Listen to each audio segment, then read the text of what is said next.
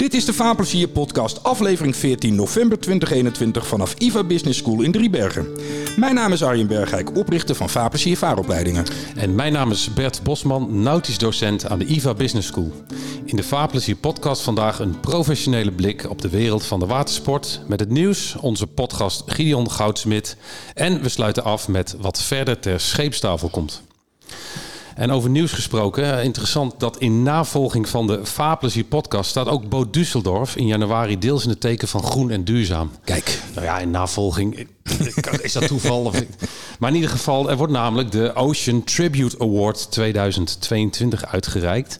En een professionele jury heeft vijf bedrijven geselecteerd waarop mensen kunnen stemmen. En ik zal ze heel kort even benoemen.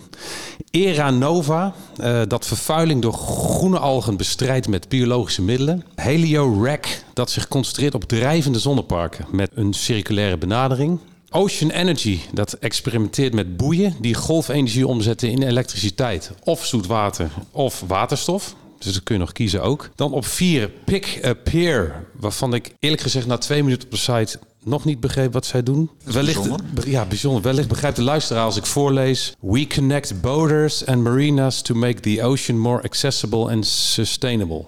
Ja, dan weet je nog niet wat er Ik, gebeurt. ik, ik heb echt minuten zitten staren. Ik, misschien ben ik niet slim genoeg, maar wellicht dat de jury het beter kan uitleggen. En vijf is interessant. Reef Life Foundation. Dat bouwt custom nano- nanotech koraalriffen. Ja, Ah. dat ken ik. Ja, en die riffen die, die helpen eh, stervende rif om weer op te bouwen. En, en dat is goed voor de biodiversiteit en de visstand. Iedereen die dit hoort kan meestemmen op deze vijf kandidaten op board.com. Boot.com, Ja, dat is de website simpel. van Bo Düsseldorf. Ja, schitterend. Oh, die is wel een hoop geld waard ook, die site. Oeh, ja. Ik heb ook nog een nieuwtje, Bert. En we hadden het al gepubliceerd op social media. En jij en ik hebben er al even een eh, leuk telefoontje aan besteed. Want we zijn met de Vaarplezier podcast door de grens van 10.000 beluisterde Ja, ja. podcasts heen. U hoort het goed. Ja, dat is wel een mooi moment. Dat hadden we eerlijk gezegd zo snel nog niet verwacht. Uiteindelijk hadden we toen we de podcast gingen maken wel een soort doel met wanneer we eh, ook wel een beetje aantallen. Maar we hadden met opzet wel lage getallen in gedachten. Omdat natuurlijk de professionele watersportmarkt, kleine beroepsvaart. Ja, dat zijn natuurlijk geen honderdduizenden mensen. Dus dan worden de luisteraantallen ook niet zo heel erg groot. Ja. Nou, nou moet ik zeggen dat ik mijn studenten ook verplicht om... eh, ik weet niet of dat nog... Nou, dat zijn er 90 nu. Ja, nou het zal meetellen. Ja. Ja, ja. Nou, over die 90 gesproken. Die 10.000 podcasts zijn beluisterd door ongeveer 2.500 mensen. Dus dat betekent ook dat elke luisteraar gemiddeld vier podcasts beluisterd heeft. Dus dat vind ik ook wel heel verheugend nieuws. Dan zijn ze na de eerste niet afgehaakt. Maar ook, eh, dan hebben ze ook negen niet geluisterd. Ja, dat is wel waar. Ja. Die is- maar dat komt nog. Hè. Dit was alweer van een week geleden of zo. Oh, ja, precies. Eh, de tijd duurt voort. ik heb wel nog een paar leuke feitjes daarover. Het best beluisterde moment is donderdagavond tussen 9 en 10 uur. Dan luisteren er de meeste mensen naar deze podcast. tuurlijk. Nou, jij komt natuurlijk vaak uit op eh, woensdagavond of donderdagochtend. Dus dan is die avond is kennelijk een moment waarop mensen dan de nieuwe aflevering gaan kijken. Gaan luisteren bedoel ik. De best beluisterde aflevering is die met Dennis Hennevanger van Safir Yards. Nou, dat was ook een bijzonder mooie eh, uitzending. Ja. Bijzonder mens. Zeker, zeer bijzonder mensen, ja. 86,8% luistert de podcast op de mobiele telefoon. Ja. Doe ik zelf ook. Ja, exact. Dat zal voor de meeste mensen ook wel zo zijn. En de drukste dag qua beluistering was 23 augustus jongstleden. Toen waren er 292 luisteraars op die dag. Ja. Dat is echt wel heel veel. Als je dat dus terugrekent, dan zijn er dus meer dan 10 mensen per uur over de hele dag gerekend tegelijkertijd podcast aan het luisteren. Ja, je zou, je zou een feestje moeten geven voor zoveel mensen. Ja, precies. Ja. Ja. Dus nou, we zijn er, u zult het zich kunnen voorstellen, wij zijn er onvoorstelbaar eh, blij mee. En we gaan op deze voet verder met heel veel speciale gasten en eh, mooie samenwerkingen. Speciale gast, dat lukt ontzettend goed tot nu toe. Eh, Ja. Maar voordat we naar onze podcast van vandaag gaan, even het volgende. We gaan de komende vier afleveringen van de Vaarplezier podcast hebben als thema duurzaamheid.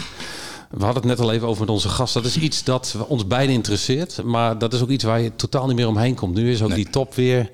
Het, het is, eh, we kennen uit de jaren zeventig de, de Club van Rome. En eigenlijk weet ik niet beter dan dat we moeten verbeteren op, die, op dat gebied. En je ziet nu dat het gewoon gemeengoed wordt. En eindelijk. Maar weten later dan nooit, denk ik maar. We gaan het hebben over voortstuwing, manier van voortstuwing, bouwmaterialen. En misschien wel geprinte sloeps onder andere. En eh, de komende aflevering hebben we gasten die daar heel veel verstand van hebben. De gast. De gast. De gast. De Vaarplezier podcast. En de eerste gast van vandaag, eh, nee, de eerste gast van deze reeks moet ik zeggen. De gast die vandaag de gast is, is Gideon Goudsmit. Gideon, goedemiddag, welkom. Goedemiddag. Gideon, wij hebben jou vandaag uitgenodigd. We gaan vier afleveringen maken over het thema duurzaamheid. En daar kun jij heel veel over vertellen. Zou je, eh, ja, ik weet als ik tegen jou zeg, zou je in kort iets over jezelf vertellen? Dan als je het echt kort maakt, duurt het een half uur, denk ik. Het is goed dat je het vraagt, want ik Ja. vroeg me af, we hebben Gideon Goudsmit in de uit... eh, hoe kondig ik jou aan? Ja, ik ben ik heb een, eh, energiegoeroe, eh, trans... Ja, ik heb het op. LinkedIn gevonden. Wacht even. Op LinkedIn staat Energy Expert, Eco-Property Developer en Transformer to Energy Positive Housing and Buildings. Juist. Klopt. Onder Zo, andere. zo heb jij het op LinkedIn staan. Dat klopt. Ja. Maar daarbij, daarbuiten doe ik nog een aantal dingen. Ja, nou precies. Ja, want dat viel mij meteen op. Ik toen ben eh, eh, eigenlijk op mijn twaalfde geïnfecteerd geraakt door schone energie. En dat kwam omdat ik vijf, zes kilometer naar school fietste. En ik kwam vaak s'avonds zwart thuis van de route van de vrachtwagens. Dus op mijn twaalfde heb ik een, een elektrische skelter gebouwd. Met een startmotor van een auto en twee accu's. En ik ben uit het Beatrixpark in Amsterdam geplukt door een parkwachter... die het niet goed vond dat ik met 60 km per uur... met die zelfgebouwde skelter daar rondreed. En die heeft me opgebracht thuis. Mijn ouders moesten lachen, hij moest ook lachen. Geen bekeuring, maar dat is goed gegaan. Op mijn dertiende, ik ging daarmee door. Mijn ouders hadden een huisje in Frankrijk en daar liep een beekje overheen. Daar heb ik een waterkrachtcentrale in gebouwd. En de terreinverlichting voor het hele huis, daar, werd daardoor gevoed. Met, een, met een schroepenrad in de, Ja. in de, in de, Ja, in, de stroming. Ja. hand gemaakt. En Ja. Maar wa- was dat een ingeving, was de ingeving de techniek? Dat, je Schoner. dacht, dat het schoner? Schoner. Af van fossiel. Dat is eigenlijk altijd mijn eh, beweegreden geweest om met dingen door te gaan. Ja. Eh, ik heb dit lang gedaan. Ik heb een autobedrijf gehad. En daar was ik de eerste die standaard in elke auto die wij verkochten... een cruise control zette en een boordcomputer zette... waardoor mensen bewuster werden van hun verbruik. Eh, ja, zo is dat eigenlijk doorgegaan. Ik heb in Amstelveen een autobedrijf gebouwd... en de BOVAG heeft dat ooit tot het schoonste autobedrijf Nederland uitgeroepen. Ik wist niet eens dat, die, dat dat ooit bestond, maar dat vonden ze. En waar, waar zat het hem in? Eh, het draaide bijna helemaal op eigen energie. Toen al zonnepanelen. En over 89. 89, ja. We hadden het net over een paneeltje van 60 bij 60 van 1700 gulden. Ja, Ja, dat is 1974 kocht ik dat. en dat bracht... Dat bracht 30 watt op. Daar kon Ja. je net goed en wel twee fietslampjes op Ja. laten branden. En Ja. dat was net natuurlijk waanzinnig veel geld. Het had een rendement van 2,5 procent. Tegenwoordig praten we over 23 procent voor een goed zonnepaneel. Ja. En eh, ja, mijn moeder zei, jongen, je bent gek. Dan kun je voor dat bedrag van 1700 gulden kun je een mooie kleurentelevisie kopen. Nou. Ik zeg, moeder, ik wil geen kleurentelevisie. Dat was mijn antwoord. Dit Ja. kon ze zich twee jaar geleden nog herinneren, dit gesprek. Ze leeft nu niet meer, maar Dus jouw, jouw intrinsieke motivatie komt uit het feit dat je als kind onder het roet zat van de vrachtauto's waar je erheen moest fietsen. Mee En, en toen dacht jij, dit is niet goed. Dit, gaat Nee, dit gaat vroeg of laat. Dit was tien jaar voordat de Club van Rome begon. Want je bent, je, je bent nu qua leeftijd... eh, laten we zeggen- 69. Ja, precies. Ik heb Wouter van Dieren ontmoet een jaar of drie, vier geleden. Een van de leden van de Club van Rome. Die zei, je liep tien jaar op de muziek vooruit. Ik Ja. zei, nou eigenlijk wel veertig. Want jullie liepen ook al dertig op de muziek vooruit. Tot tien jaar geleden werd ik voor gek verklaard dat ik dit soort dingen deed. Maar dat is nu over. Ja, want Ja. dat is natuurlijk wel een, een, een ding dat je ziet gebeuren. Het wordt nu serieus genomen op alle fronten. Eh, ook nu in de, op de, bij, de, bij de top in Glasgow. eh, daar, eh, daar komt alles en iedereen. En daar heeft iedereen prachtige, Iedereen, iedereen komt met het terrein. prachtige woorden. Ja. Maar we hebben natuurlijk wel heel Behalve veel... de premier van Engeland die kwam met een 747 aanvliegen vanuit Londen. Echt waar? Ja. Maar dan las ik misschien als grapje dat hij... Want ik had namelijk gelezen ergens dat hij iets heel milieuvriendelijks had gedaan. Hij had namelijk een vegan maaltijd, maaltijd besteld. Maar dat was dan waarschijnlijk... boord. In het- ja, aan aan boord. boord. Ja. nou, ja. Maar dat was dan waarschijnlijk een, een, een, een sneer naar het feit dat hij met het vliegtuig gekomen Ik was. denk dat hij 20.000 liter kerosine heeft verbrand om naar Glasgow en terug te komen. Minimaal. Ja. Ik ik mag dus, eh, met enige trots aankondigen. Jij bent eh, IVA-student geweest. Begin jaren 70 afgestudeerd. Ja, 69, 71 zat Ja, ik hier. toen dus ook al met, eh, met het in je achterhoofd... ik wil wel ik die, die hiermee.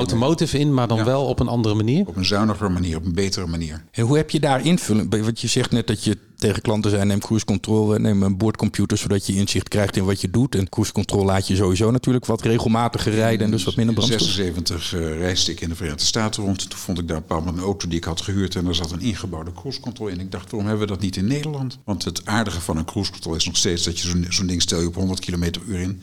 En dan blijf je ook gewoon die 100 rijden. Terwijl als je zelf gas geeft, heb je de neiging naarmate een rit langer duurt. Dat hebben we allemaal. We harder gaan rijden en dus ook meer gaan gebruiken. En je gaat onregelmatig rijden, harder, Absoluut. zachter. Dat, Ja, dat heeft ook met Ja, je het is- verbruik. Het is, eh, gewoon absoluut beter. Toen dacht ik, nou, als we de mensen nu ook nog bewust kunnen maken van wat ze gebruiken, dan helpt dat ook weer mee. Dus boordcomputers geïmporteerd. Maar hoe kreeg je die cruise control erin? Want je zei het is er niet in Nederland. Zelf ingebouwd. Zelf ingebouwd, je hebt ze zelf en gemaakt. Later hadden we in Nederland 50 inbouwstations die dat voor ons deden. En op welk moment zijn dan de autofabrikanten aangehaakt? Wanneer kon je in Nederland De hele luxe auto's, Mercedes bijvoorbeeld, die begon begin jaren jaren 80 daarmee. Een aantal jaren nadat wij zijn begonnen. Naarmate de auto's goedkoper werden, kwamen er langzaam wat meer cruise controls in. Ik denk niet dat je op dit moment nog een elektrische auto kunt kopen waar dat niet in zit. Ik rijd Nee. overigens nu 14 jaar elektrisch. En Dat de eerste waar ik mee reed, dat was een Think uit Noorwegen. En ik noemde hem de 3 keer 90 want hij ging 90 km per uur. Het duurde 90 seconden daar te komen en na 90 kilometer was je accu leeg. dus dat was... Dat is wel een goede productomschrijving. Je moest Ja. 90 dagen opladen. Of Nee, dat, maar het duurde wel erg lang. Maar ik wil nog even terug naar even, even naar helemaal die beginperiode. Hè? Want een beetje voor jouw intrinsieke eh, motivatie en de manier waarop we dus vandaag hier staan en waarom je ook vandaag bij ons bent. Die cruise control zit er niet in. Jij bedenkt om dat te bouwen. Hoe reageerden de klanten dan? Eh, die vonden het fantastisch. En, en waarom deden de autofabrikanten dan niet sneller al daar iets mee? Autofabrikanten zijn net als bijvoorbeeld bouwers van uh, Orend Goed. Die lopen eigenlijk altijd achter de feiten aan. Je kunt Ja. het ook vergelijken met de politiek. Iets moet helemaal bewezen zijn, Ja. uit en te na, voordat ze overstappen. Dat probleem maak ik elke dag mee. Zowel zowel met de grote bouwers in Nederland als autofabrikanten. Het is altijd traag. Kijk even hoe traag bijvoorbeeld Volkswagen en BMW zijn ingestapt in de elektrische auto. Ja. Zes jaar geleden riep de toenmalige directeur van BMW nog elektrische auto's. Dat wordt het nooit. Ze hadden het i3'tje. Dat was dan het enige op dat moment. Maar hij geloofde er echt niet in. Nu worden alle modellen omgezet naar eh, elektrisch. En de benzinemotoren worden uitgefaseerd op dit moment bij BMW. Is dat geforceerd door eh, Elon Musk? Over Zeker. disruptie Ja, gesproken. absoluut. Die heeft dat echt eh, kaart gezet. Ja. Er reden nu 2 miljoen Tesla's rond. Wie had dat tien jaar geleden gedacht Ja. toen, de, toen de fabriek openging? Over elektrische auto's gesproken. We gaan misschien chronologisch in. Maar Aptera, dat kwam ook op het spoor ook via jou, Gideon. Ja. Dat is een, een druppelvormig Amerikaans initiatief. Amerikaanse initiatief wordt bij San Diego en Carlsbad gebouwd. Was tien jaar geleden al eh, de bedoeling om die op de markt te brengen. Toen nog met een klein benzinemotortje. Extreem goede windweerstand en laag gewicht. Dit wordt nu een elektrische auto. De eerste twee of drie rijden inmiddels rond. En de volgende serie die zijn ze nu aan het bouwen. Dat is een auto die kan maximaal 1600 kilometer rijden op één acculading van 100 kilowattuur. Of je koopt hem met een kleinere accu en dan navenant minder. Maar Ja. er zit ook iets aardigs in. Er zitten zonnecellen in het dak voor en achter. En dat alleen al geeft hem in een warm klimaat meer dan 50 kilometer rijkwijde per dag. En we rijden maar 30 kilometer gemiddeld. Gemiddeld, ja. Dus Dus dan zou je helemaal op je zonnecellen zou je je dagelijkse woon-werkverkeer kunnen doen. verkeer is dan mogelijk. Ja. Ja. Nou, ik heb daar sowieso wel eens iemand over horen zeggen. Ik vond het een hele mooie opmerking. Die zei van ja, er zijn inderdaad natuurlijk dingen denkbaar dat je niet op dit moment nog hè, met, je, met je auto grote afstanden kunt rijden. Maar de, de meeste afstanden zijn natuurlijk relatief klein. Dus als je die allemaal al elektrisch zou maken, dan heb je al. Maar ik, dacht rijd, ik rijd grote afstanden ook elektrisch. Ik rijd, rijd naar Zuid-Spanje met mijn auto en naar Zuid-Italië en naar Noorwegen toe. Zonder enig probleem. Ik heb nooit het idee van nu mis ik iets of nu gaat het niet goed. En, en hoe gaat dat met opladen onderweg? Gaat dat altijd Prima. goed? Ja. Ja? Elke drie uur dan eh, maak ik een plasstop, een koffiestop of een, een broodjestop, noem maar Ja. wat. En dan staat mijn auto te laden. Nou, daar heb ik geen last van. Want ik ken eerlijk gezegd een paar Tesla-rijders en die zijn niet allemaal net zo enthousiast als jij daarover Nou, over laden in dat Frankrijk. dan ligt dat misschien aan hun rijstijl. Ik rijd gewoon 110 kilometer per uur. Ik ben natuurlijk een oude Ja. dus dan kan dat. En eh, ja, dan rijd ik gewoon 400 kilometer. Ja, op de cruise control. Ja, maar dan, ja, precies, dan, dan kunnen laden. Want dat schijnt, dat schijnt dan met Tesla's een paar jaar geleden echt wel in Frankrijk een dingetje geweest te zijn. Langs die eh, route Soleil. Dat Dat dat ze stuk. Ik heb ook een. eh, er was ooit een computer van Tesla stuk twee jaar geleden tijdens wintersporttijd. En toen werden allerlei laadstations werden aangegeven als vol en eentje werd als leeg aangegeven. Ik denk dat klopt niet, dus daar ga ik niet naartoe. Daar stonden dus 100 auto's te wachten om te laden. Het is gewoon verkeerd gegaan in de computer. Ah, oké. Ja. Dus dat zijn foutjes. Maar ja, nieuwigheden komen met foutjes. Nee, dat is absoluut waar. Maar je moet natuurlijk wel uitzoeken waar het, eh, waar het behapbaar blijft voor je. Maar mijn aanhaakding op jouw stelling was inderdaad... ja, heel veel afstanden zijn natuurlijk relatief kort. Dus is dan zo. Kun je ook met een relatief beperkte capaciteit... kom je al een helend. Ja. Absoluut. Ik heb nu een, net een nieuwe auto besteld, want die kan weer iets anders wat de Tesla niet kan. Die kan ook energie aan mijn huis teruggeven. Dat is de Ioniq 5. Ik heb daar al een lader voor ontwikkeld die kan laden en ontladen. Die staat al klaar. Want die was er nog niet. Die was er nog niet, die hebben we zelf ontwikkeld. Die kan eh, 20 kilowatt per uur laden, DC, en ook 10 kilowatt per uur ontladen. En dan levert die dat aan het boordnet van je huis, zal ik maar zeggen. Bijvoorbeeld, Ja. of aan de, uiteindelijk aan het net. Of aan het net. Het is ook weer aan het net aangesloten. En dat betekent dus dat die zonnecellen die op het dak liggen, op het moment dat je niet aan het rijden bent, eigenlijk zonnepanelen voor je huis en het net zijn. Klopt. En voor de negen Powerwalls die ik heb staan thuis. Powerwalls, dat zijn accu's van Tesla. Die hebben elk 13,5 kilowatt netto vermogen. Dus zeg maar dat ik 120 kilowattuur thuis heb staan aan vermogen. Die heb je in je eigen huis staan. Ja. Als een soort backbone voor je eigen huis om te Ja, zorgen. Ik test van alles. Ik probeer van alles uit. Precies, Ik heb maar daar- 300 zonnepanelen liggen op mijn huis. Maar daarom ga, ik, er- daarom ga ik er ook op in, want dit Ja, zijn dus de verhalen die we willen horen. Ja. Waarom is dat duurzaamheidstechnisch belangrijk? Om Ik test verschillende panelen uit om mee te beginnen. Je Kijken wat het beste is. Van de 20 merken panelen die ik op mijn dak heb liggen, er zijn er vier die geven daadwerkelijk aan. En eh, die, die maken daadwerkelijk de energie die wordt beweerd door de fabrikanten. Er zijn er eh, een stuk of 15 die doen dat niet. En één of twee zijn zelfs beter dan wat er wordt opgegeven door de fabrikant. Oké. En een, eh, ik weet niet of jullie weten hoe een zonnepaneel wordt gemeten. Zegt het jullie iets? Een wattpiek? Ja, wattpiek. Eh, b- er is altijd 1000 watt piek instraling Ja. op een zonnepaneel. Ja. En wat er dan uitkomt in één minuut tijd, daar wordt het aan gemeten. Maar Helder. Wij hebben hier nooit 1000 watt instraling. Dat komt bijna niet voor. We zitten meestal op 6, 7, 8 of 900. Dus het is helemaal niet nuttig om dat te meten. Maar iedereen kijkt daarnaar. Maar dan merk je dat panelen die het, bij- die het bij 1000 watt uitstekend doen, die doen het ook relatief heel erg goed bij 700. Terwijl hele andere panelen het helemaal niet meer goed doen bij 700 watt piek. Juist. Die, die, die, die kunnen die schaal niet goed aan. Nee, Nee, die, die schakelen veel eerder af. Of bijna af. En wat is dan voor jou de hoofdmoot om naar te kijken hoeveel stroom ze leveren? Ja, Ja. over een jaar. Niet, niet voor een dag, want dat is niet interessant. Nee. We moeten het hele jaar door. Ja. Het is hartstikke mooi dat je 1000 watt per vierkante meter instraling hebt... en daar bijvoorbeeld 200 wattuur uithaalt. Maar het is veel mooier om te zien over een jaar tijd... wat dat 200 watt piekpaneel bijvoorbeeld doet over het hele jaar. Ja. En als je ziet dat het 240 kilowattuur op kan wekken...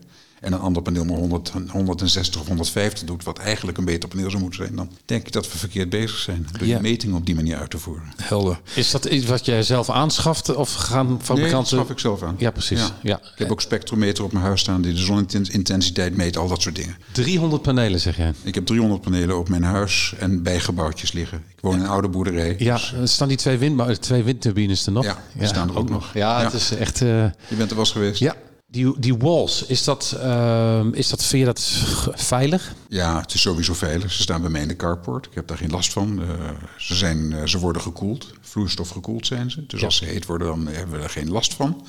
En eh, ze doen het gewoon goed. Vlieg, vlieg, vliegen jullie wel eens? Eh, niet heel vaak. Wel eens. In bijna elk verkeersvliegtuig zitten nu lithium-accu's. Dus als we dat niet veilig zouden vinden, Ja. dan zouden we daar niet meer in Zouden ze daar niet in zitten? Nee. Waarom zit dat powerpack ertussen bij jou? Waarom leef je die stroom die je hebt niet gewoon terug aan het net? Gewoon omdat het een uitprobeersel is. Oké, je bent Ja. ook aan het uitproberen wat het betekent om het op te slaan in de natuurlijk accu's. wat ik overdag opwek met die zonnepanelen. Dat Ja. is- gebruik ik s'nachts. Dus ik, eh, En, waarom, en waarom is dat beter dan aan het net leveren en s'nachts van het net terugvragen? Nou, eh, als ik het aan het eh, overdag aan het net lever, over, overdag zit het net al bijna vol op het ogenblik. Ja. Dat is een probleem. Dat is niet alleen bij mij een probleem, maar door heel Nederland een probleem geworden. Zeker. Er worden ook allerlei zonneparken niet meer aangesloten op het ogenblik, omdat het net het niet aan kan. Maar als we dat anders zouden doen, in diezelfde zonneparken bijvoorbeeld waterstof zouden laten maken of accu's laten vullen of wat dan ook. En dan vervolgens s'nachts die energie weer op het net zetten, dan zou dat prima gaan. Er zijn allerlei oplossingen voor. En eigenlijk ben jij dat met die accu's nu aan het testen om te kijken hoe reëel dat in jouw huishouden werkt en dus hoe je dat kunt vertalen naar andere goed. Je Nou ja. vertelde nog iets, Gideon. Jij, maakt, je hebt een warmtepomp die de grond opwarmt. de hele opwarmt. zomer door. Ik heb de hele zomer door erg veel energie over, omdat ik mijn zonnepanelen heb gebaseerd op wat we in de winter kunnen opbrengen en gebruiken. Ja. Dus dat ge- het gebeurt in de zomer dat ik 250 kilowattuur over heb op een dag. En een deel daarvan gebruik ik om de bodem op te warmen. Ik werk met warmtepompen thuis. En eh, om, om die bodem op te warmen, zodat ik in de winter weer die warmte terug kan halen. Dat werkt. Dat, En sla je dat gewoon in de normale, de normale In de bodem grond. op? Oh, in de grond, het oké. Want ik heb laatst een documentaire gezien, daar sloegen ze het op in basalt. Dat kan ook. Ja, precies. En dan konden ze met een, nou, een beetje dit, dit lokaal grote, daar sloegen ze die warmte in op. En dat bleef dan lang genoeg warm in de winter de huizen mee te kunnen Ja, verwarmen. Het gewoon, het, het, het heeft een voor- en een nadeel. Het is veel compacter. ja, Maar onder de grond merk je niet, dus Nee. dan is het helemaal geen punt. En je hebt een veel hogere temperatuur nodig om die basalt heet te maken. Ik hoef maar met 40 graden, 35 graden de grond in te gaan om uiteindelijk de bodem maximaal 30 graden te laten breken. Meer mag niet, dat is wettelijk bepaald op dit moment. En ik haal gewoon in de winter die 30 eh, graden er weer uit, zeg maar. Maar op een extreem efficiënte manier. Precies, met een hoog rendement. Ja, 1 op 10. 1 kilowatt elektra is goed voor 10 kilowatt warmte. Terwijl je normaal gesproken praat over 1 op 4 of 1 op 5 met een Ja. warmtepomp. Ja. Maar ik heb hem er in de zomer ook al ingestopt met 1 op 5. 1 kilowatt elektra voor 5 kilowatt warmte. Dus dat werkt extreem door. Ja. Is, is- maar grond op zich is toch niet zo'n heel goed medium, behalve dat het er is. Efficiëntie is 85% Ik vind dat uitstekend. En Zou- accu red je dat niet mee. Nee, dat is waar. Maar bijvoorbeeld een grote waterbak, eh, dat is natuurlijk... eh, kost- Zou kunnen, maar die moet je dan toch weer afisoleren eromheen Exact. om het zelf te mee te Ja. Ja, en grond mag maar tot 30 graden worden opgewarmd. Wettelijk, ja. Ja, oké. Als het een gesloten bron is 30, als het een open bron is 25 graden. Ja. Al met al, Gideon, ben jij al meer dan twee, 20 jaar autonoom met het huis? 24 jaar. Sterker nog, je leeft al... Ik leef continu. Ik ben niet autonoom, want ik ben aan het net gekoppeld omdat ik het zonde vind om energie weg te gooien. Je, je bent alleen gekoppeld om te kunnen leveren. Ja. Je neemt niet Ja. af. Ik heb daar, daarvoor ook een aansluiting van 3 keer 80 ampère, omdat we omdat we soms anders stoppen om mijn oren vliegen. Heb je, ga je last krijgen van het afbouwen van het salderen? Of, of... Ik niet. Nee. Nee, want ik gebruik gewoon dit, dat te veel aan energie stop ik in de bodem. En met de nieuwbouw die ik binnenkort ga neerzetten, een appartementgebouw van 250 flats in Amstelveen, ga ik hetzelfde doen. Ja, dat is een andere stijl van jou, on- onroerend goed. Ja, ik kom uit een ongoed familie, makelaar, Oh ja. een makelaarsbedrijf. Ja. En ik eh, kocht op mijn ze- 17e mijn eerste huis. Ja. Dus daar ben ik altijd mee bezig geweest. En ook al met een idee van hier ga ik iets energie-neutraals mee doen. Ja, Ja. vorig huis ook al, het huis daarvoor ook al altijd. eh, Ja. En dat is een complex in Amstelveen. Ja. Eh, dat moet het meest energiezuinige woon-werkcomplex ter ter wereld. wereld worden. Ja. Dat is de bedoeling. Ja. Ja. Waar moet je dan nog meer naar kijken dan behalve de energie die je erin stopt en eruit haalt? Water bijvoorbeeld. Water? We gaan in dat gebouw 75% minder drinkwater gebruiken dan dat normaal is voor een dergelijk gebouw. Oké, door... Dat doen we door recirculatiedouches. Dat doen we doordat we het grijze water, dat klinkt jullie wel bekend in Ja. dat gaan we opwaarderen naar regenwaterkwaliteit. En daar worden toiletten mee gespoeld, daar, worden, daar wordt de tuin mee besproeid. Er komt een autowasinstallatie in de kelder waar mensen zelf hun auto kunnen wassen. Dat gebruiken we daarvoor, want dat is natuurlijk prima om je auto mee te wassen. Ja, zeker. Absoluut. Dus- En, en bouwmaterialen? Eh, ook zo duurzaam mogelijk. En- en moet beton het- van het oude gebouw wordt hergebruikt. Dat wordt vergruist en weer, dat gaat weer het nieuwe gebouw in. Oké. En, eh, Gebeurt dat met elektrische machines die dat vergruisen? Ja, en die draaien op zonne-energie bij mij. Dus Ja, dan maak je het echt helemaal eh, rond natuurlijk. Ik zag een tekening ook met heel veel groen aan de gevels. Is klopt, ja. het, dat zijn 6000 hangende vierkante meter zonnepaneel komt er in, in, op en aan het gebouw. Op het dak onder een grote vleugel in een Venturi komen 26 windgeneratoren te staan. Dat is met name voor de winter heel prettig, want eh, de, de zon hebben we natuurlijk heel fel en heel veel opbrengst van in de zomer. In de winter is dat mager. Ja. Maar de, de wind daarentegen doet weer meer in de winter dan in de zomer. Ja. Dat overlapt elkaar enigszins. Vandaar die windgeneratoren in een Venturi op het dak. En kom je dan met dit pakket aan maatregelen uit op een gebouw dat eh, nul is? Dat, nee, veel beter dan nul. Veel beter we dan houden 700.000 kilowattuur per jaar over. En daar gaan we de elektrische auto's, mogen alleen maar elektrische auto's in de kelder komen. Alle 250 parkeerplaatsen krijgen een eigen laadvoorziening. Ze krijgen ook een eigen ontlaadvoorziening. Daar komt dat ding weer in wat ik aan het testen ben op het Ja, ogenblik. ja. Ontlaadvoorziening. Er komen allerlei auto's nu op de markt die niet alleen maar kunnen laden, maar die ook ontladen kunnen worden. Ja. Anders dan ermee te rijden. Want auto's staan toch nog steeds 95% van de tijd stil. En dat betekent dat we heel veel plezier daarvan kunnen hebben van die accu's die toch in die auto's zitten. ja, die kan je gewoon gebruiken als onderdeel van het gebouw, min of meer. Ja. Van het gebouw, uiteindelijk nog veel meer dan dat. Daar kunnen we Nederland mee balanceren. Want we hebben nu ongeveer 200.000 elektrische auto's, schat ik, in Nederland. Dat zijn er binnen vijf jaar tegen een miljoen, ga ik vanuit. Ja. En dan hebben we 1 miljoen maal een accupakket. Wat hoe, 95 hoe werkt dat praktisch? Want als je stroom uit die accu haalt en ik wil er eh, vijf minuten Je later kunt mee... instellen wat je wil houden. Je kunt gewoon een minimum Maar instellen. je kunt ook instellen dat je 's ochtends om 7 uur weg gaat, dat dan je accu weer vol is. Exact. Dat en, dan weet dat, mogelijk. en dan weet dat systeem, ik moet s'nachts om vier uur weer beginnen met laden. auto's die daar volledig mee uitkomt, en die komt binnenkort ook in Nederland, is de Xpeng uit China. Zegt jullie misschien nog niets. Nee. X en dan Nee. Peng. Drie verschillende modellen. Xpeng. Vanaf 25.000 dollar is hun aanvangsprijs voor de kleinste. Ja, het zakt enorm naar beneden. En dat is dan al een vierdeur sedan. Hoe zit het met de ontwikkeling van de accu op het moment? Gaat heel goed. Eh, accu's worden lichter, worden solider. Ja. De eerste accu's die eh, geen vloeistoffen meer bevatten, lithium-accu's, die zijn er. Die worden nu ook uitgerold. Volkswagen heeft net een deel van een fabriek gekocht. BMW heeft er een deel van een andere fabriek gekocht die daarin ontwikkelt. Ja. Tesla is er ook mee bezig met Panasonic om naar solid state te gaan. Ja, het voordeel van solid state is dat het compacter wordt, lichter wordt en dat de energiedichtheid dus per kilogram of per liter veel groter wordt. En duurzaamheidstechnisch qua bouwmateriaal? Want daar hadden Ook zeker wat oudere accu's, hadden het, daar moest een hoop troep in, zou ik maar zeggen. Nog met- Nou, troep kan ik niet zeggen. Kobalt is op zich geen troep. Alleen Nee, de manier goed, waarop maar- het wordt gevonden is niet goed. nou ja, precies. Maar helder. Tesla is nu bijna kobaltvrij. Oké. De solid-state accu's zijn allemaal kobaltvrij. Dus dat gaat de goede kant om. Lithium is er genoeg in deze wereld, want onze zee zit er vol mee. Alleen moet je een manier vinden om het er goed uit te halen. Maar dat kan. Uiteindelijk kunnen we ook schoon water uit zeewater. Ja, Ja. dat is een beetje wat we met waterstof nu oceaan. hebben. Ja. Er zit van alles in de oceaan. Koper, Plastic. plastic, ja. Gideon, eh, reken nog één keer voor. Het is een interessant sommetje. Jij bouwde boot, eh, ja, African Cats. Jij bouwde Ja. eh, lichte katamarans in Elf jaar Zuid-Afrika. geleden heb ik de eerste te water laten gaan. Daar, zat in, er zaten negen accu's in van Mastervolt van 55 kilo per stuk. Echt niet te tillen. Maar lithium-ion. Lithium-ion, ja zeker. Ik ben altijd met lithium-ion bezig geweest. Zowel voor het servicedeel als voor de aandrijving van de elektrische motoren die erin zitten. En uh, die accu's die ga ik nu vervangen. De oude waren dus 55 kilo per stuk. De nieuwe zijn 40 kilo per stuk. Die hebben 25% meer vermogen. En ze kosten 20% van wat de accu's in de tijd hebben gekost. Ja, dus 80% minder. Ja, maar eigenlijk nog minder. Precies, want Omdat je hebt meer vermogen, meer vermogen met minder Als je dat per, per kilowattuur of uit... Nou, ik kan, kan het niet zo snel uit mijn hoofd, maar dat is een heel interessant uh, we praten over minder dan 300 euro per kilowattuur. En dat is in elf jaar tijd. Ja. En jij zei net ook, wat al, het kan nog beter. We kunnen uren ja. over kletsen. Jij zegt die de ontwikkeling blijft gewoon ja, doorgaan op deze tijd door. Maar solid ja, state is volgens jou wel nu de next level. En dat als we dat ingevoerd hebben, dan, dan hebben we ook wel de negatieve aspecten. Ja, als de vloeistoffen eruit gaan, wordt de accu daardoor ook kleiner. Want er zit nu best veel vloeistof in een accucel. Ik heb zo'n ding wel eens open gemaakt met vonk en alles erbij, want ik probeer van alles. ja. Um, laten we eens eventjes kijken naar... Dit is de Vaarplezier podcast, dus we hebben het over water en de watersport. Tuurlijk. Maar jij bent zelf ook watersporter. Ik ben watersporter. Ik vaar met mijn ouders mee vanaf mijn tweede. Ik had mijn eerste piraatje toen ik vijf was. Toen ik kon zwemmen, toen mocht ik ook een, een bootje hebben. Ik moest nog wel een zwemvest aan, maar goed. Heel goed. En ik ben, uh, nou hoe lang geleden? Twintig jaar geleden ben ik katamarans gaan bouwen in Zuid-Afrika. Ik zocht voor mezelf een boot nadat ik mijn autobedrijf had verkocht. Die kon ik niet vinden. En toen, uh, Want wat zocht je wat er niet was? Ik zocht, ik zocht een katamaran, maar ja? niet eentje die twaalf uh, mensen kon vervoeren bijvoorbeeld. Oké. Okay. Al die ruimte die aan die bedden is besteed, die ja. kun je dan zelf niet met je vrouw en misschien nog een gezin besteden. Ik ja. vond dat zonde. Alle katamarans in de tijd en nu nog steeds worden eigenlijk allemaal voor de charterindustrie ja, gebouwd. Bijna allemaal. Dat betekent veel bedden, want ze verkopen bedden.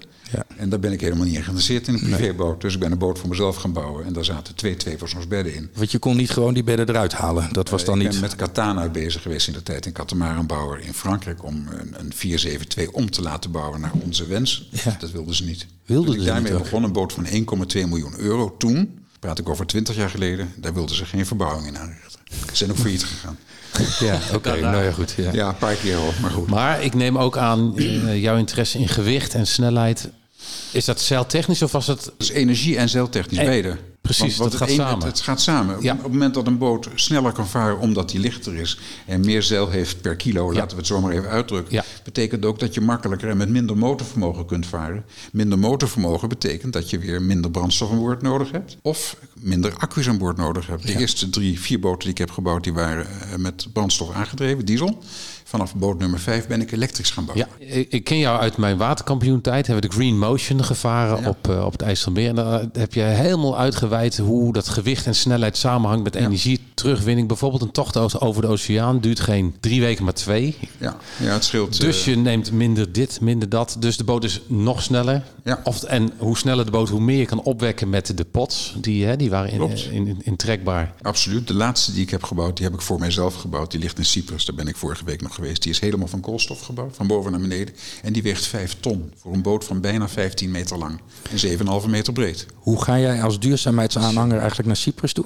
Uh, vliegen. De Ja. eerste keer in twee jaar. Oké. Okay. Maar elke keer dat ik vlieg, plant ik zelf bomen. Ja. Want ik geloof niet in het afkopen van uh, CO2. Want Ja, dat, dat, gaat doen, fysiek, dat doen ze jij- niet. Jij gaat fysiek met een Ik schep. heb net 2800 vierkante meter grond bijgekocht naast mijn huis. En daar gaan we gewoon een paar honderd bomen planten. Dat gaan we fysiek doen. Ja, Ja. je moet er wat voor over hebben. Ja, ja. Ja. Jij, jij, jij gaat door tot in de uiterste... Ja, ja. Ik vind het nodig. uiterste ik heb kinderen, ik heb kleinkinderen. Ja. Ik wil dat die ook in Nederland kunnen leven. Als we allemaal er zo mee omgaan als veel Nederlanders, laat ik het zo zeggen. Dat komt wel na mij. Ik, ik, ik heb liever een nieuwe badkamer dan zonnepanelen op mijn dak. En zo kun je wel doorgaan. Ja. Dan, dan gebeurt dit niet. Dan wordt het Maastricht aan de zee. Maastricht heeft, eh, een, een, eh, is 55 meter boven de zeespiegel. En daar heeft de zee ooit gestaan. En die komt daar weer. Daar ben ik er- bijna zeker van. Ja. Niet, niet zo lang geleden was dat zo. Ik was toevallig niet zo heel lang geleden daar. En toen hebben ze me gewezen hoe hoog het water gestaan heeft eh, deze zomer daar. Allemaal Ja, zomer, maar zomer. we praten nu over zeewater. Nee, ik Ja. weet het. Ik dit was een beetje een grapje eigenlijk. En, ja, dat snap ik wel. dat maar de, de Maas uit zijn oevers gelopen was. Het maar dat, dat- was serieus hoog, ja. Het aardige is dat heel veel mensen denken dat de zeewaterstijging komt door het smelten van de poolkap. En dat is een heel Nee. klein stukje van het geheel. Ja. Het is vooral de uitzetting van het zeewater die de zeewaterstijging te werk, eh, waardoor, waardoor dat ontstaat. Nou, het is echt heel grappig dat je dat zegt. Want de Noordpool die drijft natuurlijk. Hè? Ik bedoel, dat is geen land. Hè? De Zuidpool is land, maar de Noordpool is drijft. Maar als je ijs laat smelten in een, in een bak, dan neemt het volume niet toe. Want het Nee, ijsblokje steekt nee, een deel boven water uit. Ja. Dus als dat smelt, daar gaat dus van het, van het smelten van de. Noordpool... kan het zeewater niet gaan stijgen. Nee, maar van de temperatuurstijging van nu gemiddeld 4 Ja. graden over, over alle oceanen, op dieptes met name, Ja. naar 8 graden, dan, stijgt die, dan, dan zet het water meer dan 1% uit. Ja, precies. Het, water, het volume we- van het water neemt toe. En als we dan kijken naar eh 4000 eh, meter diepte, gemiddelde diepte van de zeeën over de hele wereld. Ja. En als we daar dan 1% bij tellen, dan zitten we al aan 40, 40 meter, stijging. Dat is niet best. alleen al het zeewater wat Ja. uitzet. En we praten eigenlijk over 1,3%. Dus geen 40 is 50 meter. Ik woon op min 4,5, dus dat is eh, geen ik goed nieuws. Op mijn huis drijvend maken, geloof ik. Precies. 40 meter betekent dus dat Maastricht, dat ligt op 25 meter, zeg je? 55 meter. 55 meter. 55. Oké, dus daar kunnen we dan een strandje Nee, maar aan. dit is alleen nog maar de, de uitzetting van het water. Als Ja. we daar Groenland bijtellen, An- Antarctica bijtellen... Ja. en alle gletsjers die gesmolten zijn bijtellen... dan komen we al gauw op 55 meter.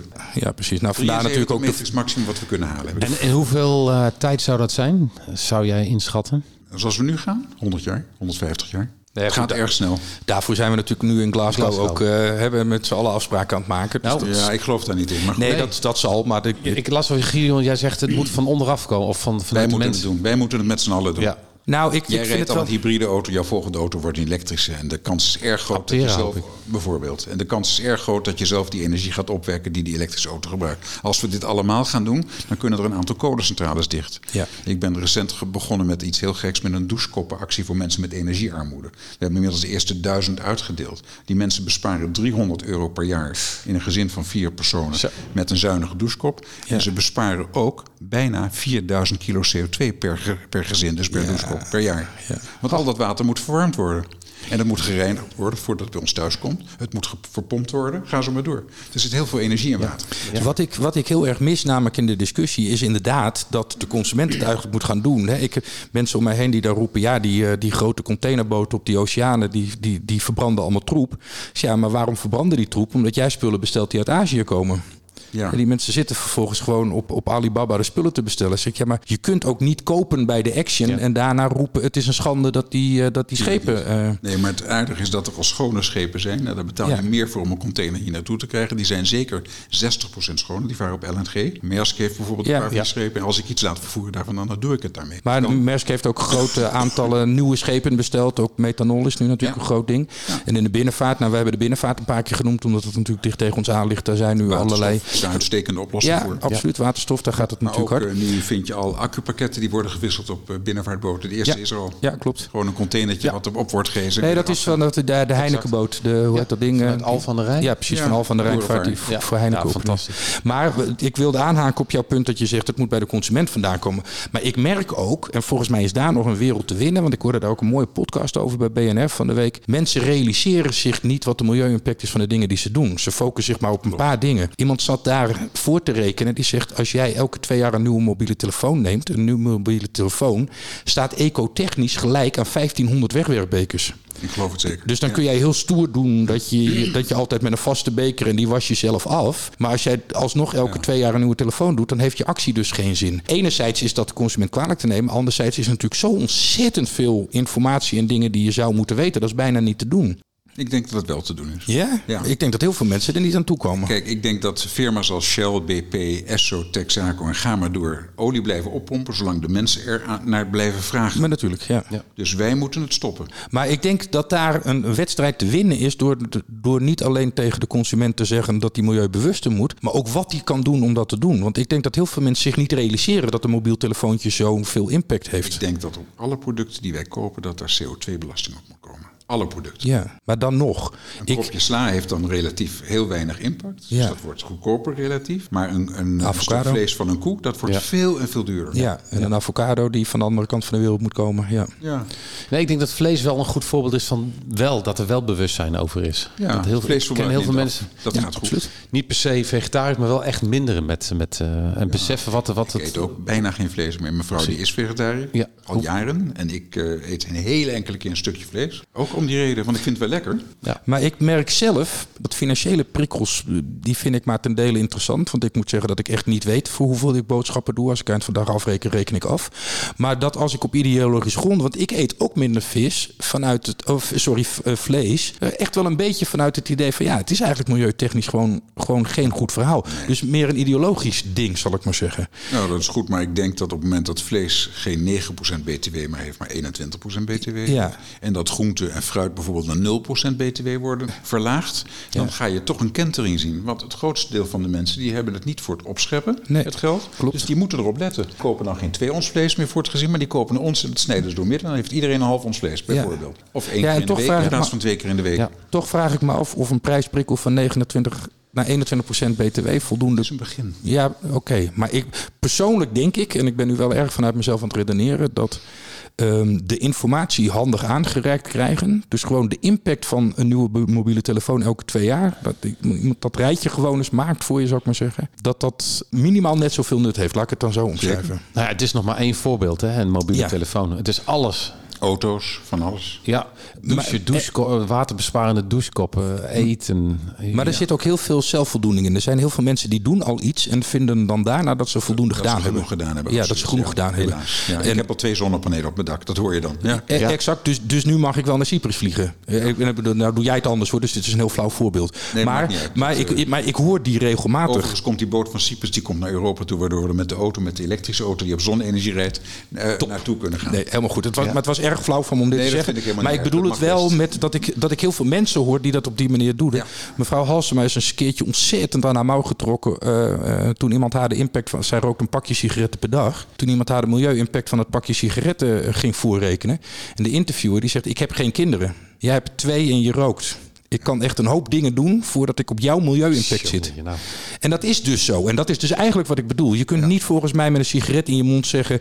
ze moeten op de boten eh, de, de, de, de, de dingen doen en ze moeten dit. En sowieso kan ik niet zo heel goed meer tegen het ze moeten. Want ik ben namelijk erg met je eens dat je gewoon bij jezelf moet beginnen. Ja. En voel jij het milieu belangrijk? Ja, dan wordt spullen kopen bij de Action wordt gewoon ingewikkeld. Want daarvan weet je dat het Ik bijna... ben er nog nooit binnen geweest. Maar dus daar ik wordt het per definitie is dat bijna natuurlijk niet milieuvriendelijk wat je daar niet duurzaam wat je daar koopt. Maar je kunt dus niet alle twee. Noem het maar weggooiproducten zijn natuurlijk totaal niet duurzaam. En er zijn heel veel producten die je echt binnen een week of binnen een maand weer wegdoet. Omdat Ja. het of niet beviel, Ja. of het is stuk, of Ja. ga zo maar door. Nee, maar dat is dus eigenlijk wat ik bedoel. Maar die tweeslachtigheid, daar, daar zie ik wel heel veel voorbeelden van. En ik denk dat meer nog dan op prijsbeleid, dat we daarop zouden mogen sturen. Ja. Goed, we moeten wel even een klein beetje door, want eh, we zitten inmiddels Ja. al op een beetje tijd. En we moeten Ja, ik natuurlijk zei een beetje... je toch, er is zoveel te bespreken. Ja, precies. Maar ik vermoed ook al dat we Gideon nog wel eens een keertje terug, terug eh, krijgen volgend Nou ja, jaar. Want we moeten even, ik wil toch even een bruggetje maken naar de watersport toe. Want jij hebt Juist. veel dingen eh, gedaan. Je, hebt, eh, je bent gebouwen aan het maken. Als jij nu om je heen kijkt in de watersport. Je bent zelf vaarder, dus je weet ook wat er rondvaart op het IJsselmeer. Maar ook op de Loosdrechtse plassen. Wat zijn de quick wins en wat zijn de dingen op lange termijn die Gewichtbesparingen. Is een enorme quick win op allerlei gebied. Ik heb in Zuid-Afrika een lichtgewicht sloep gebouwd. Die woog 430 kilo aan het eind van de rit, 5,50 meter lang. Met schuim, binnen eh, ep- ep- epoxy, schuim en eh, natuurlijk ook eh, glasvezel. In de, basalt heb ik gebruikt voor, de, voor dat ding. Diezelfde dingen vaar je rond die net zo groot zijn, die wegen 1200 kilo. Maar dat betekent dat je met die sloep die ik heb gebouwd met 7 pk kunt volstaan. Om gewoon die 5, 6, 7, 8 kilometer per uur te halen. Ja. Met dat ding van 1000 kilo heb je gewoon een 20 pk'tje nodig of 25 pk'tje nodig om vooruit te komen. En wat is de beste manier om gewicht te besparen in de watersport? Een betere manier te gaan bouwen. En dan bedoel je niet met... Nou, als ik, ik, ik heb katamarans gebouwd. Als Ja. ik kijk naar een, eh, een lagoon van 44 voet, die weegt 17 ton. Als ik kijk naar de boten die ik heb gebouwd, de eerste die ik heb gebouwd was 8,5. De laatste die ik heb gebouwd was 5 ton. Eén voet langer, een halve meter breder, maar nog niet een derde van het gewicht. En hoe bereik je dat? Door met koolstof te gaan bouwen bijvoorbeeld. Koolstof, oké. En koolstof is oneindig materiaal. Epoxy-injectie toe te passen. Geen gelcoat toe te passen. Gelcoat weegt echt het al gauw 2,5 kilo per vierkante meter. En dat is één zijde. En meestal wordt er een tweekante gelcoat gebruikt. Dus dan praat je over 5 kilo per vierkante meter wat erbij komt. Alleen maar voor een afdichtingsmateriaal. Terwijl je zo Ja. kunt spuiten met verf. Dat Ja. heb ik ook gedaan. Wij gebruikten geen gelcoat. Oké. En, en hoe zit dat prijstechnisch? Ja. Is dat, is dat dit moment... Aan de ene kant iets duurder om op die manier te bouwen. Aan de andere kant heb je kleinere motoren nodig. En Ja. eh, kun je met minder zeil volstaan. Dus je bereikt ook wat bezuinigingen op die Er zou ook een kleinere mast op kunnen, want je hebt minder, Absoluut. minder vierkante Ja. meters nodig. Ja, dat Zeker. scheelt natuurlijk aan, aan verstaging dan weer. Gewicht Maar wordt ook wel genoemd als, als zeewaardigheid het al comfortabel schip zou zwaar moeten zijn. Je het Als daarmee je, eens? als je aan de wind vaart, dan heb ik liever een licht schip dan een zwaar schip. Want ik kan me mee de Moody 44 nog goed herinneren die ik ooit heb gehad. Als ik aan de wind voer, dan werd iedereen bij mij aan boord misselijk. Ik niet, omdat ik daar niet gevoelig voor ben, maar iedereen wel. Op die katamaran gebeurt me dat niet. Nee. Want we varen niet in de golf, we varen eroverheen. Ja, hebt niet elke zeker, keer die remmende werking van dat zware schip. Ja. Hey, Ja, en- die en- kennen jullie allebei wel, denk ik. Nee, zeker, zeker. En hoe zie jij dat de komende jaren voor je? Heb jij het idee dat dit gaat gebeuren? Gaan er werven met koolstof bouwen? En... Er- Er zijn in ieder geval werven bezig om veel lichter te gaan bouwen. Oké. Ja. En hoe doen die dat? Dezelfde Die manier? met schuiminjectie gaan werken. Oké. Het is een gesloten systeem. Het is ook gezonder voor de mensen, want ze ademen al die dampen niet meer in. Waar, eh, Ja. al die kwalijke dampen van polyester en dergelijke. Ja. Ik heb Hans een tijdje geleden geholpen met een beter schuim eh, te ontwikkelen, waardoor ze minder hars gebruiken. Jij hebt ze geholpen dat te Ik heb ze geholpen, ja. Ik heb een, een, een nieuw schuimpatroon gemaakt om te injecteren. Oké. Gebruikte ook mijn eigen schepen, gebruiken zij nu ook. Wordt nu bij de 40 werven in, Nederland- in Europa gebruikt. Dus dat helpt. Er komen bij jou wel heel veel dingen, ook als je ze dan eenmaal ontdekt hebt, dan ga je er ook mee naar buiten de markt op, merk ik aan. Ja, niet echt de markt op, maar ik heb gewoon dat gegeven aan de schuimfabrikant. Ik zeg, ga dat nou gewoon promoten, want dat scheelt gewoon 1,2 kilo hars per vierkante meter injectie. Ja, met de markt bedoel ik gewoon de buitenwereld. Ja, in. ik hoef daar niets voor te hebben. Ik vind het allemaal prima. Als mensen het maar gaan gebruiken. Want 1,2 kilo is gewoon minder fossiel wat weer wordt gebruikt om een boot te bouwen. Ja. Waar zit er nog meer winst in, behalve gewicht? Voor de Eh, overgaan van brandstof naar elektra. Dat is nu heel goed mogelijk. Toen Ja. ik dit elf jaar geleden deed, was het eh, financieel nou, bijna niet te doen. Maar nu is dat heel makkelijk te doen. Eh, nu ook al, of moeten we nog even wachten op Nee de... hoor, nu al. Absoluut. Ik, wij- ik heb mijn eerste katamarans die elektrisch waren met een generator uitgerust. Een dieselgenerator bij. Dat zou ik niet meer doen, want ik gebruik ze niet. De Nee. eerste boot die ik elf jaar geleden gebouwd heb, ik heb het net verteld aan je. Ja. De generator staat op 72 draaiuren en 60 uur daarvan is gebeurd in de doldrums. Dat is het windstiltegebied langs Ja. de westkust van Afrika. Dus het enige moment dat wij die generator gebruiken is om even op te starten om te weten dat hij het nog doet voordat we gaan varen. En dan draait hij een kwartier en dan gaat hij weer uit. Is, is basalt een goed, goed alternatief, ook prijstechnisch voor koolstof? Het kost een, eh, een kwart van wat koolstof kost. Het is 30 tot 40 procent sterker dan glasvezel. Het neemt minder eh, epoxy of hars op. Oh, ja. Dus, en het is eh, veel milieuvriendelijker en mensvriendelijker om mee te bouwen. Je krijgt er geen infecties van, wat je wel van glasvezel van koolstof krijgt. Omdat het zo scherp is, die vezels. Is aluminium, dat is de eh, Nederlandse bouwers zijn er gek van, dat is eigenlijk te zwaar? Of, Ja, het is te zwaar. Ja. Want je- een aluminiumboot moet je altijd heel goed gaan isoleren. Anders Ja. staat de rijp en het, eh, alles staat echt aan de binnenkant. En dat maakt ze heel zwaar. ja, dat wordt vaak door aluminiumbouwers zelf als heel sterk en exotisch. Ja, als je met een aluminiumboot tegen een container aanvaart, mij is dat ooit overkomen met een boot. En gelukkig is dat goed gegaan, maar ik denk dat je met een aluminiumboot een enorme scheur oploopt en het niet overleeft of de boot overleeft het niet. Dat zijn allebei geen goede dingen. We hebben heel weinig weerstand tegen impact. De schepen die ik heb gebouwd, we begonnen met eh Twaron aan de buitenkant, Kevlar. Daar, daarachter zat of koolstof of glasvezel of basalt. Ik heb op drie manieren gebouwd. Daarachter schuim, dan weer Kevlar, dan weer koolstof. En dan het, dat was het eind van het verhaal. En dat geeft een enorme impact resistancy. En eh, ja, dat helpt gewoon als je ergens tegenaan vaart. Ook, ook En- op puntbelasting. Ja, zeker. Ja. Wat anders, Gideon. ehm, de elektrificering van de watersport in Nederland gaat niet hard, maar er zit Nee. een zeker gestaag tempo in. Dus voorzie jij problemen, eh, infrastructuur eh, in jachthavens? Dat is helemaal niet nodig. Je kunt bij, bij een jachthaven waar nu een dieselpomp staat, kun je een snellader neerzetten. Ja. Dat lijkt me geen enkel probleem. Moet het per se een snellader zijn, denk je? Of, of volstaat Nou, de 16 het- ampère het voordeel, het voordeel van een snellader is natuurlijk dat je meer boten op een dag kunt helpen. Ja. Wij gaan op Pampus. Ik, ik doe de energievoorziening op Pampus. Ik weet niet of je weet wat, wat we aan het doen zijn daar. Pampus wordt geheel fossielvrij. Oh, nee. Daar komen zo'n 1200 zonnepanelen te liggen. Daar worden drie of vier windmolens geplaatst als we daar toestemming voor krijgen van de monumentencommissie.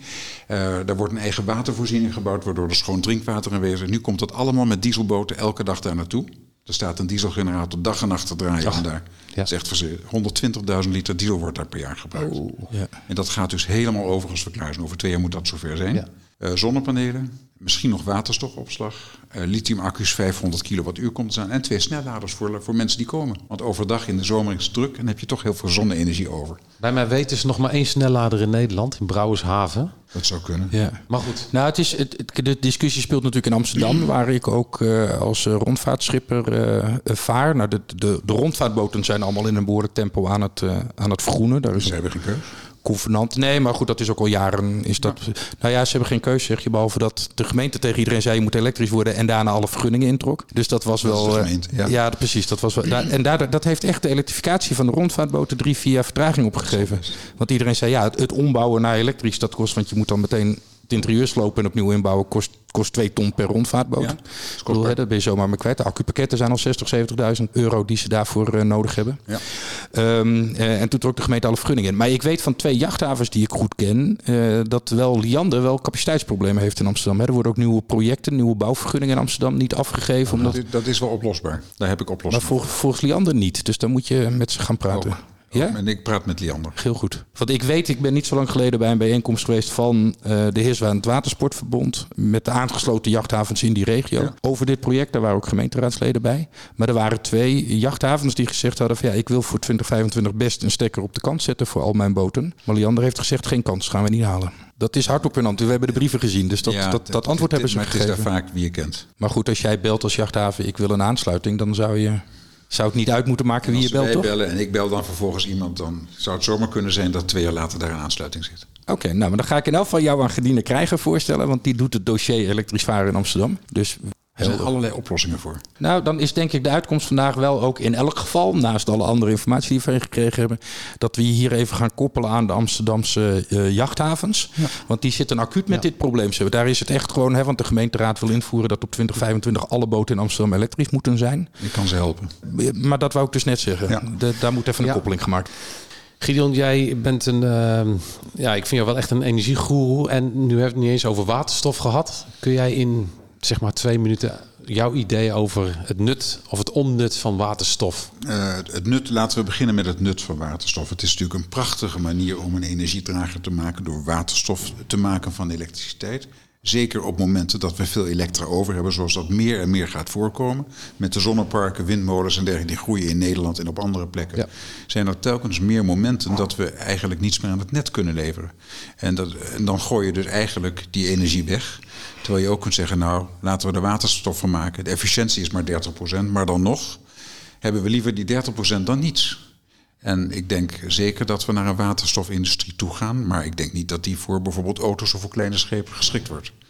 Ik denk wel dat bijvoorbeeld Reenaken uitstekend eh, geschikt kunnen worden gemaakt voor waterstofgebruik. Vanwege de grootte. Want we hebben een Mirai staan eh, hier op de IVA Ja. van, de, van Toyota. Ja. Waterstof, dat, dat is een, een zinnige of geen zinnige? Eh, niet echt zinnig. Nee. Goed probeersel. Ik denk ook dat in, doordat je auto's maakt die op waterstof gaan, dat je de techniek versnelt. Dus dat je veel dingen sneller vindt dan dat je in één keer een groot oceaanschip gaat bouwen op waterstof. Ja. Ja. En dat is het grote voordeel. Ik denk eerder dat wij vliegtuigen gaan zien op waterstof. Want wanneer is het waterstof, wanneer is het accu's? Want Eh, nee, het is altijd elektra. Laten we daarmee Ja, beginnen. precies. Nou, dat is iets wat wij ook altijd roepen. Het is elektrisch aangedreven. En of je doet dat vanuit accu's of je doet dat vanuit de brandstof Waterstof is ook een accu. zelf. Oké, precies. Eigenlijk wel. Waterstof via membranen maak je elektra van. Ja. Ja. Dus dat is helemaal geen punt. Ook in die Mirai zit ook een accu. Helaas te klein. Ik, de ideale combinatie op dit moment zou zijn... een Mercedes maakt hem in Duitsland voor een lease voor een aantal leaseklanten. Dat is een waterstofauto die ook een behoorlijke voorraad accu's heeft. Oké. Dus die kun je en thuis laden voor het normale woon-werkverkeer. Maar ga je verder, en in Duitsland is er, zijn er genoeg waterstofstations... dan kun je hem elke drie uur wel ergens laden met volgooien met waterstof... en weer zes kilometer, 600 kilometer doortuffen. Ja, en waterstof kun je altijd vlot laden. Net zoals je nu gewoon, Ja. gewoon normale brandstof laat. Dat soort. Niet altijd vlot, Ja. meestal vlot, want eh, vaak is- zit de drukte net niet meer op. Als Ah, net oké. iemand voor je is geweest, dan moet je even 10 minuten wachten. Maar goed, O- Ook dat soort technische problemen zijn natuurlijk de komende jaren op te vangen. Komt- komt allemaal goed. Ja. Hey Gideon, ik wil je onvoorstelbaar danken. Ik moet naar de klok kijken en dan zie ik dat we gewoon eh, de podcast eh, lengte inmiddels weer vol hebben. Maar ik sluit me aan bij de. Ja, bij, de, bij de woorden van Bert die net zei, we zouden uren met elkaar kunnen praten. Dus ik wil je bij deze alvast weer eh, volgend jaar uitnodigen om dan te bespreken welke ontwikkelingen er dan weer gebeurd zijn. En misschien moeten we gewoon afspreken dat we jou één keer per jaar sowieso zien in de podcast om gewoon de huidige stand van zaken door te nemen. ik kom graag. En dan, dan kun jij in tussentijd nadenken over wat wij in de watersport nog allemaal op duurzaam gebied kunnen doen. En dan kunnen we dat allemaal in de podcast behandelen. Heel goed. Gideon, enorm bedankt. Ja, zeker. gedaan. Tot zover deze aflevering van de Vaarplezier podcast. U kunt de voorgaande afleveringen terugvinden in uw favoriete podcast app of op www.vaarplezier.nl slash podcast. Ja, en vergeet je niet te abonneren op de podcast in bijvoorbeeld Spotify, Apple Podcast of elke andere podcast player. Zo is het. De Vaarplezier podcast is een initiatief van Vaarplezier Vaaropleidingen met medewerking van de IVA Business School. Voor nu hartelijk dank. Zijn naam is Bert Borsman. En zijn naam is Arjen Bergeijk. Tot de volgende Vaarplezier podcast.